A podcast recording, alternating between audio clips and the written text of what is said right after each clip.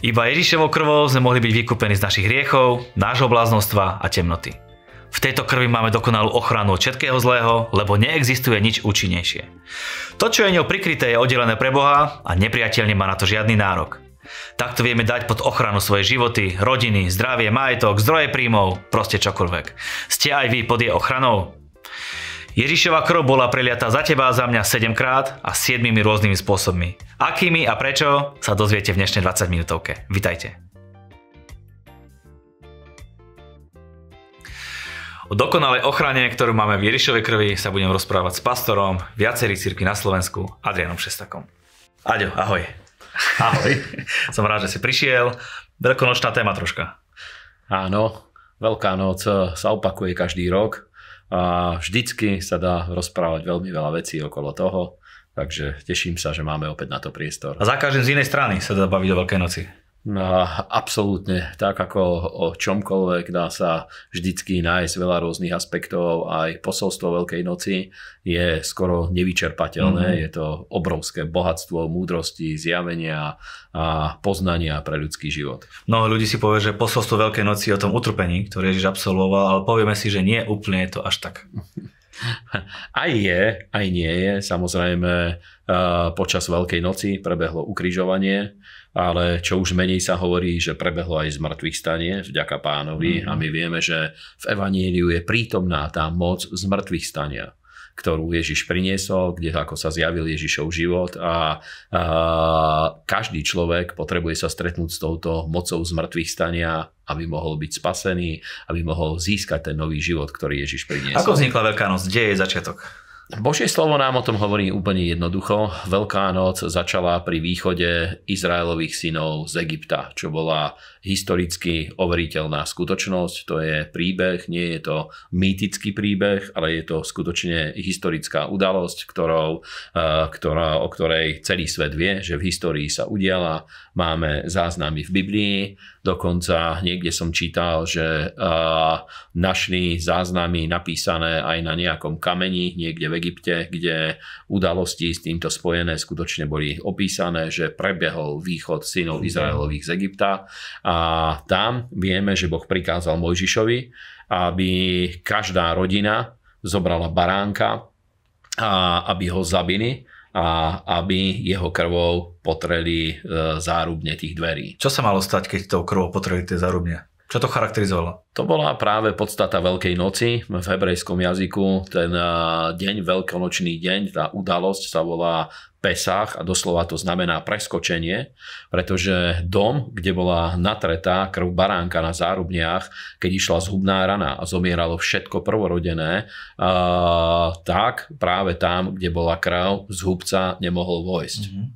To znamená, že aj touto krvou Ježiša Krista, ktorá bola preliatá aj v dnešnej dobe, vieme prikryvať svoje životy, svoje domovy, svoju domácnosť, aby z hubca a to zle neprišlo na naše rodiny? A, áno, presne o tom je Veľká noc, že prebehlo vykúpenie z hriechov a z následkov hriechu a to je tá podstata. A ja trošku som prekvapený, pretože žijem ako kresťan už eh, viac ako 30 rokov a čítam Bibliu a v Biblii najdôležitejšie posolstvo v celej Biblii je práve posolstvo, ktoré hovorí mm. o moci, ktorá je v krvi.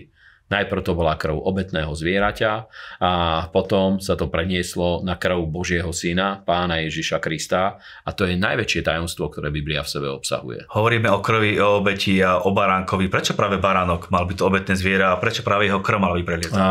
V Božom slove od počiatku máme zapísané to, že baránok symbolizoval čistotu, symbolizoval bezriečnosť a obetovaný život položený za niečo alebo za niekoho. Vieme, že samotný pán Ježiš mal tento, bará, tento titul, že on je baránok Boží.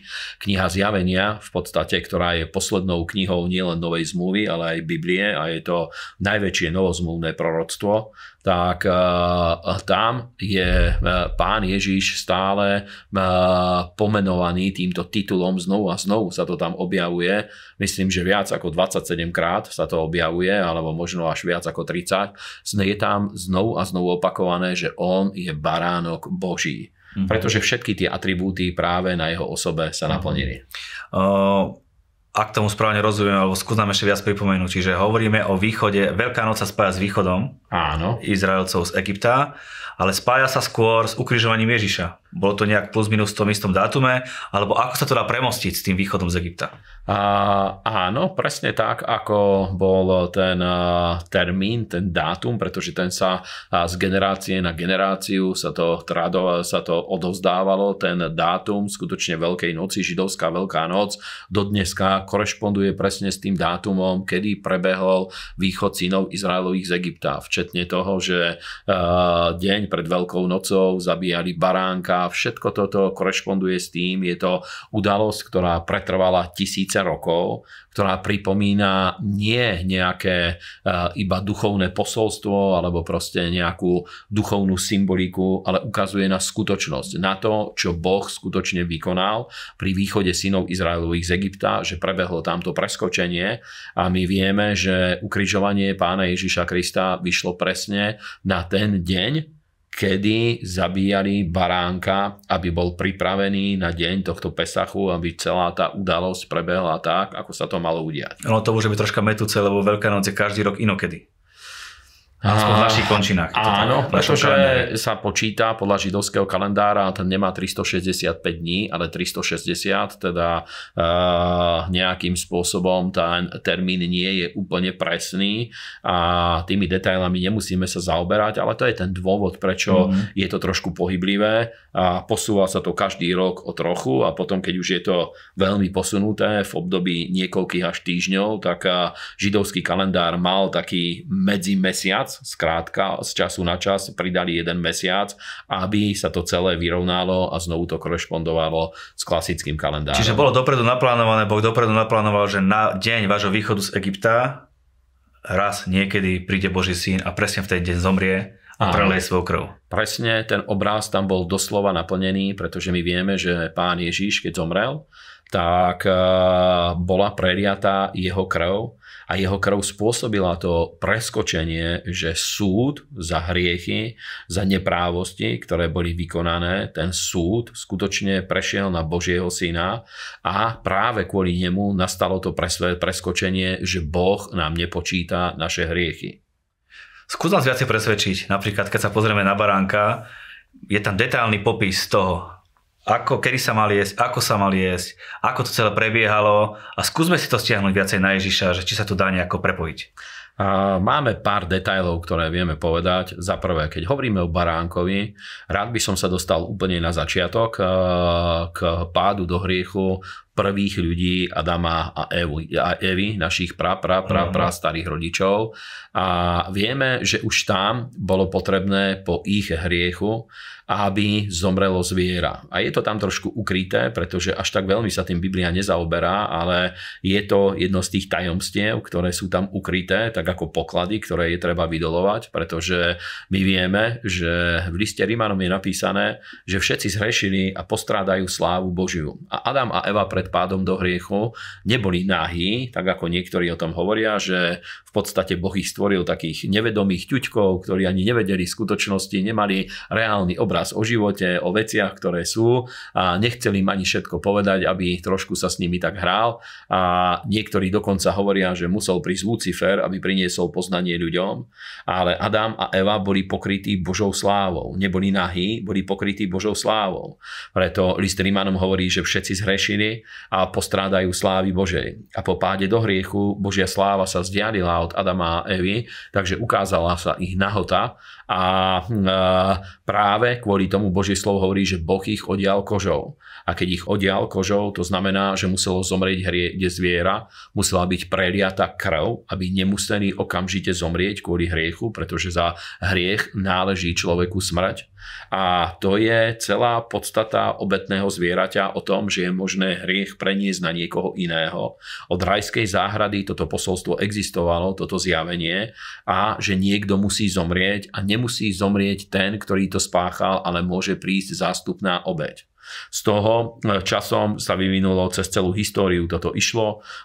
Dokonca vieme, že toto vedel už aj Noach, pretože po potope obetoval takisto na oltári baránka, obetoval obetné zvieratá. Vieme, že to bolo súčasť Abrahamovho uctievania Boha, pretože keď sa Boh zjavil ako Jahve Irech a Abraham mal obetovať Izáka, svojho prvorodeného, jednorodeného syna, tak nakoniec ho Boh zastavil a skutočne bol baránok zachytený za rohy tam v tých kríkoch, takže zomrel baránok na miesto Izáka. A to posolstvo zámeny a toho, že môže zomrieť niekto iný ten namiesto toho, kto zrešil, môže zomrieť niekto iný. Toto išlo cez celú Bibliu a, a tie najprv to bolo skryté v obrazoch, ale celé to ukazovalo na príchod Božieho mhm. syna, ktorý zomrel nie za svoje hriechy, ale za naše hriechy, za hriechy nás, mhm. každého jedného človeka na tejto zemi.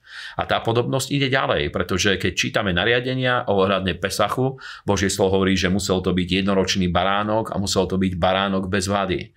A, a takže že vieme, že pán Ježiš zomrel eh, v plnej sile, zomrel proste v období, kedy ešte nebol zasiahnutý starobou. Vieme, že eh, zomrel bez vady, neniesol nejaký hriech, ani sám nikdy neurobil nejaký hriech.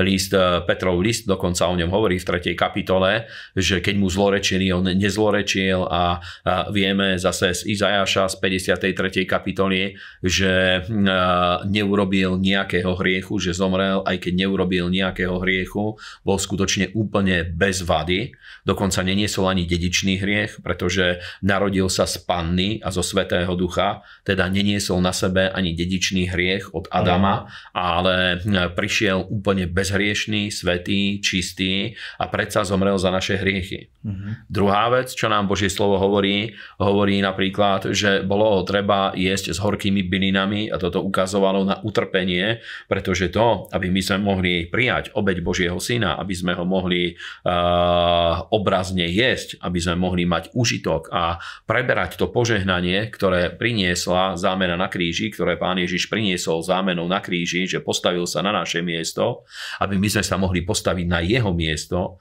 mohli sme mať podiel na odpustení, na spravodlivosti, na, na vykúpení, na uzdravení, na zaopatrení, na naplnení Svetým duchom, aby sme Boha mohli nazývať svojim otcom a tak ďalej. Aj aj keď sme, aj keď sme strátili to synovstvo, aby sme mali dedictvo kráľovstva, všetky tie veci, o ktorých slovo hovorí, aby sme k nemu mohli prísť, on musel za to zaplatiť cenu, obrovskú cenu utrpenia. Potom čítame, že museli ho zjesť celého, jeho hlavu s jeho nohami, proste celého tak, ako bol. A to znovu ukazuje na to, že vo vykúpení je plnosť. A Božie slovo hovorí, že v tej obeti, v, záme, v tej zámene a v tej vykupujúcej obeti, ktorú ktorú zaplatil pán Ježíš, kde, kde sa dostávame k tej podstate krvi, v nej bolo obsiahnuté všetko. Bolo v nej odpustenie, bolo v nej očistenie od hriechov, je v nej ospravedlnenie, je v nej očistenie nášho svedomia, je v nej posvetenie, vykúpenie z márneho spôsobu života prijatého po otcoch, takže aj spod rôznych rodových kriadieb, spod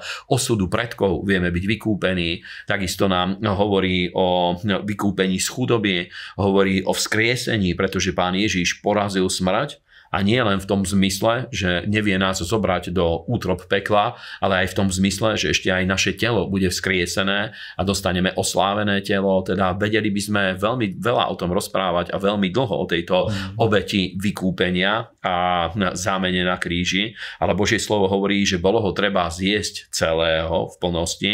Súčasťou toho je, že kto nasleduje Ježiša Krista, Božie slovo hovorí, že na zemi, na zemi bude mať mať aj prenasledovanie, pretože vidíme, že skutočne aj keď eh, veľmi veľa sa o tom nehovorí, hovorí sa o prenasledovaní rôznych menšín, ale najprenasledovanejšia skupina ľudí na svete v globálnom merítku sú kresťania.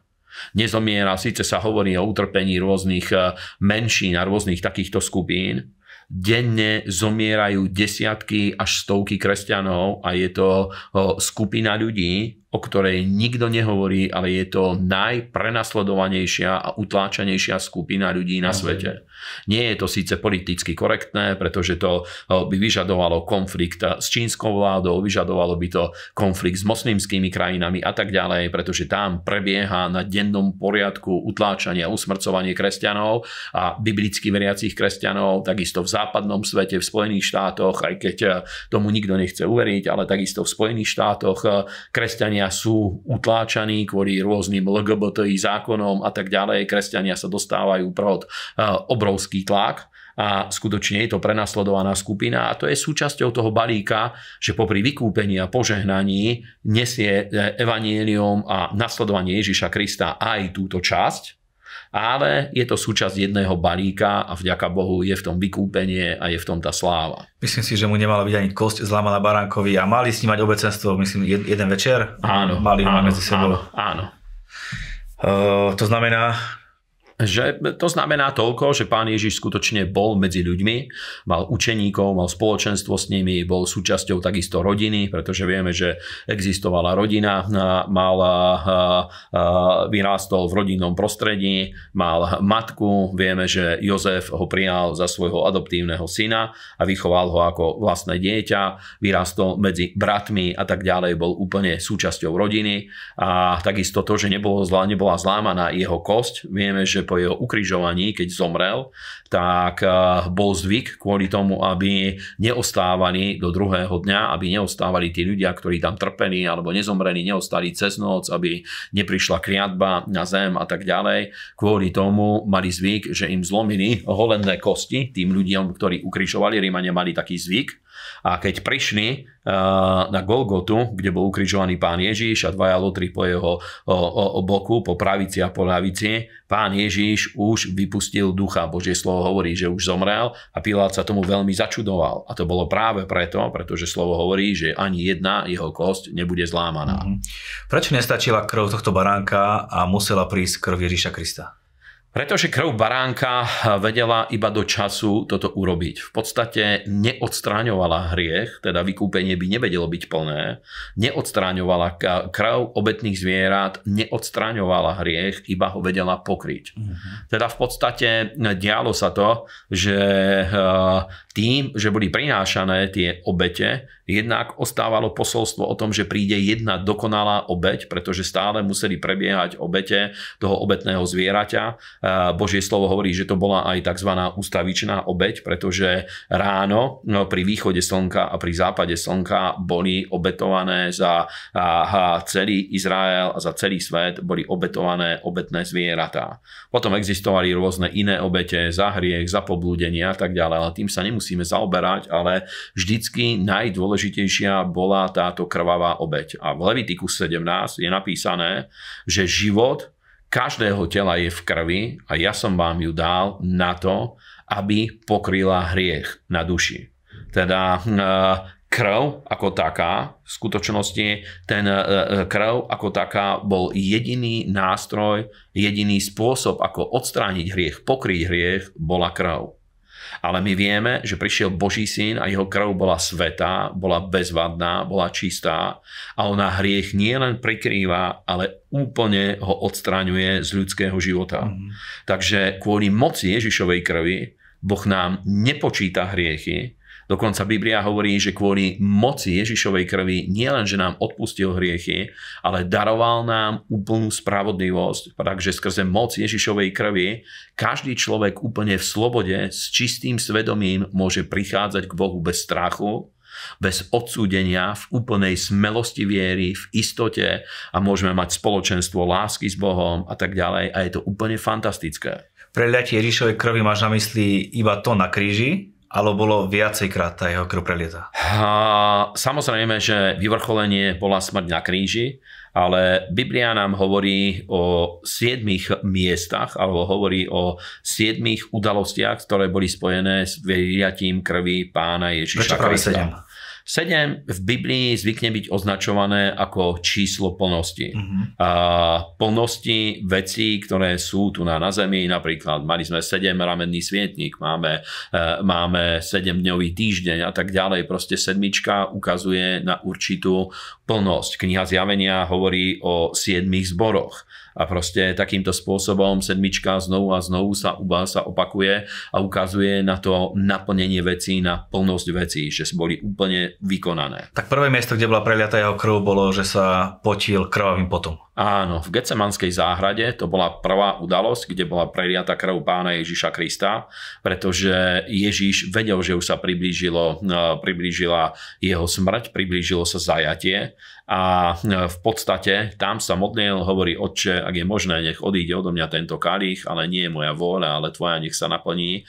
A tam urobil celé to odovzdanie, v podstate odovzdal seba samotného Božej vôli a pán Ježiš dobrovoľne toto urobil, odovzdal seba samotného, podriadil sa a podriadil sa skutočne tomu vykupiteľskému plánu, ktorý mal Otec, Syn a Svetý Duch spoločne dohodnuté ešte vo väčšnosti. Druhé preliatie krvi, keď ho byli do tváre pestiami a palicami? A, áno, je to proste, bola to ťažká vec, keď ho zajali, dostal sa do domu veľkňaza, presne takýmto spôsobom to prebehlo. Tretie bolo, keď ho byli tými rímskymi korbačmi, alebo... Áno, rímsky korbáč mal takú charakteristiku, na konci to bol, to bol, uh, bol spletený z viacerých prameňov, na konci tieto pramene mali kúsky železa alebo kosti a keď bičovali nimi uh, ľudí, vytrhávali kusy mesa a kože, takže bola preliata krv. Potom ďalšie bolo, keď mu vytrhávali bradu, toto je zapísané iba v knihe proroka Izajáša, ale je veľmi pravdepodobné, že presne takýmto spôsobom to aj prebehlo, pretože keď k nemu prichádzali, byli ho po hlave, takisto keď e, násilným spôsobom sa voči nemu správali títo rímsky vojaci v pretóriu, že prebehlo aj to, že trhali jeho bradu. 5. trňová koruna. Áno, trňovú korunu tu dali v pretóriu uh, rímsky vojaci a robili si s neho posmech, že uh, toto je kráľ Židov, uplietli tú korunu. A iba nakrátko poviem, že mnoho biblických učiteľov hovorí, že práve kvôli tomu, že mu ju nasadili na hlavu a tiekla odtiaľ krv, je práve tam hovoria, že sú tu dve veci. Za prvé, vykúpenie z kliatby, pretože trnie a hložie sa ukázalo až ako kliatba po páde do hriechu. A za druhé, zvyknú toto spájať aj s tým, že aj z mentálnych chorôb a z rôznych psychických problémov je možné, aby ľudia boli oslobodení. Ďalšie samozrejme, keď mu pribíjali klince do rúk, každému jasné, že musel tiesť krv. jasné. A bol prebodnutý kopiou. Áno, bol prebodnutý jeho bok v podstate už po smrti, keď prišli s tým, že je mŕtvý, vojak pichol do jeho boku kopiu a vyšla krv a voda a to bol posledný zvyšok krvi, ktorý ostal v jeho tele, vytiekol vtedy, hovoria, že pravdepodobne to, tá krv, ktorá ostala v jeho srdci, tá práve sa dostala týmto spôsobom. Tak povedzme si, prečo toľko priliatej krvi? No práve preto, že iba krv vedela priniesť vykúpenie a vedela priniesť záchranu a spasenie a priniesla život. A ľudia, ktorí toto pochopia, kresťania, ktorí toto pochopia, skutočne vedia žiť víťazný život pretože základ vykúpeného života tu na, na zemi, že už na zemi kresťania môžu žiť vykúpený život, je práve v tej moci, ktorá je v krvi. Niektorí ľudia hovoria napríklad, že svojim utrpením Ježiš nám dal príklad, že ako máme trpieť. Ale ja by som veľmi rád vysvetlil našim divákom, že je to presne naopak. Ježiš trpel preto, aby my sme nemuseli trpieť, aby sme mohli žiť víťazný život, pretože my sme neboli vykúpení iba na väčnosť, ale naše vykúpenie už je zaplatené a už teraz vieme žiť vykúpený život. Daj nám prosím ťa príklad, ako by sme sa mali modliť a prikrývať veci Ježišovou krvou a ako by sme mali žiť výťazný život, aby tá krv bola aplikovaná na naše životy.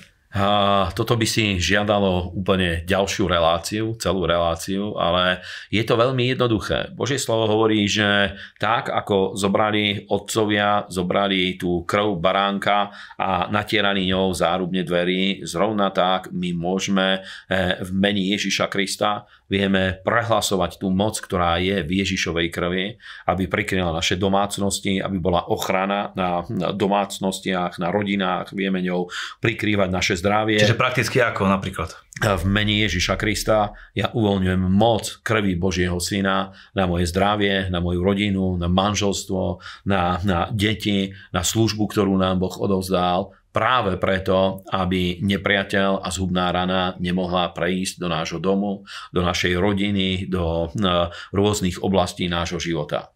Ide z toho sila, tak prosím ťa, pomodli sa za našich divákov, aby tá moc a sila Ježišovej krvi, ktorá je teraz tu naprítomná v našom štúdiu, bola aj pri domácich obrazovkách. Amen.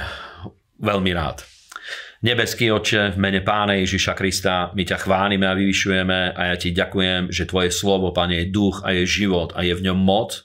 A Pane, ďakujeme Ti, že aj keď my sme tu v štúdiu a Pane, diváci nás sledujú doma vo svojej domácnosti alebo cestujú autom alebo kdekoľvek sú, ďakujem Ti, že kvôli slovám, ktoré hovoríme a kvôli tomu, že oni ich vedia vypočuť, tá moc, ktorá je v Ježišovej krvi, sa dotýka aj teraz ich života a menej Ježiš, ja sa modlím, aby tvoja drahá kráľ, aby prikryla, pane, životy našich divákov a modlím sa menej Ježiša Krista, toto zjavenie vykúpenia a víťazného života, ktorý priniesla krv Ježiša Krista, toto porozumenie a to tajomstvo a zjavenie, nech je, pane, odkryté v srdci našich divákov, aby, pane, každý mohol žiť tento víťazný život a aby, pane, moc, pane, tvojho požehnania mohla vojsť, pane, do ich domácnosti, do ich životov a aby, Pane, každá oblasť života vedela byť budovaná na moci vykúpenia, ktorá prebehla v krvi Božieho Syna. A ja Ti za to ďakujem a, Pane, uvoľňujem aj teraz moc tejto krvi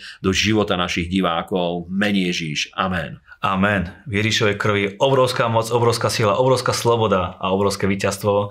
Takže Aďo, ďakujem ti veľmi pekne. Je to tak široká téma, že sa o nej budeme baviť ešte nasledujúce relácie, lebo je to nevyčerpateľná téma a hneď aj mne určite aj tebe napadá množstvo iných relácií, ktoré, z ktorých sa viem baviť o Ježišovej krvi. Určite áno, budem veľmi rád. Teším sa na to, že máme priestor rozprávať o týchto vzrušujúcich veciach, pretože tu sa dostávame k samotnej podstate kresťanstva, evanielia a presne o to nám ide. V Ježišovej krvi máme dokonalú ochranu, preto prikryme ňou svoje životy, aby sme žili život plný víťazstiev. Ste súčasťou a partnermi tejto služby, za čo vám veľmi pekne ďakujeme, pretože vďaka vám a vašim darom sa vie dobrá správa šíriť až do posledných končín zeme. Majte na pamäti, tie najlepšie dni sú stále iba pred vami.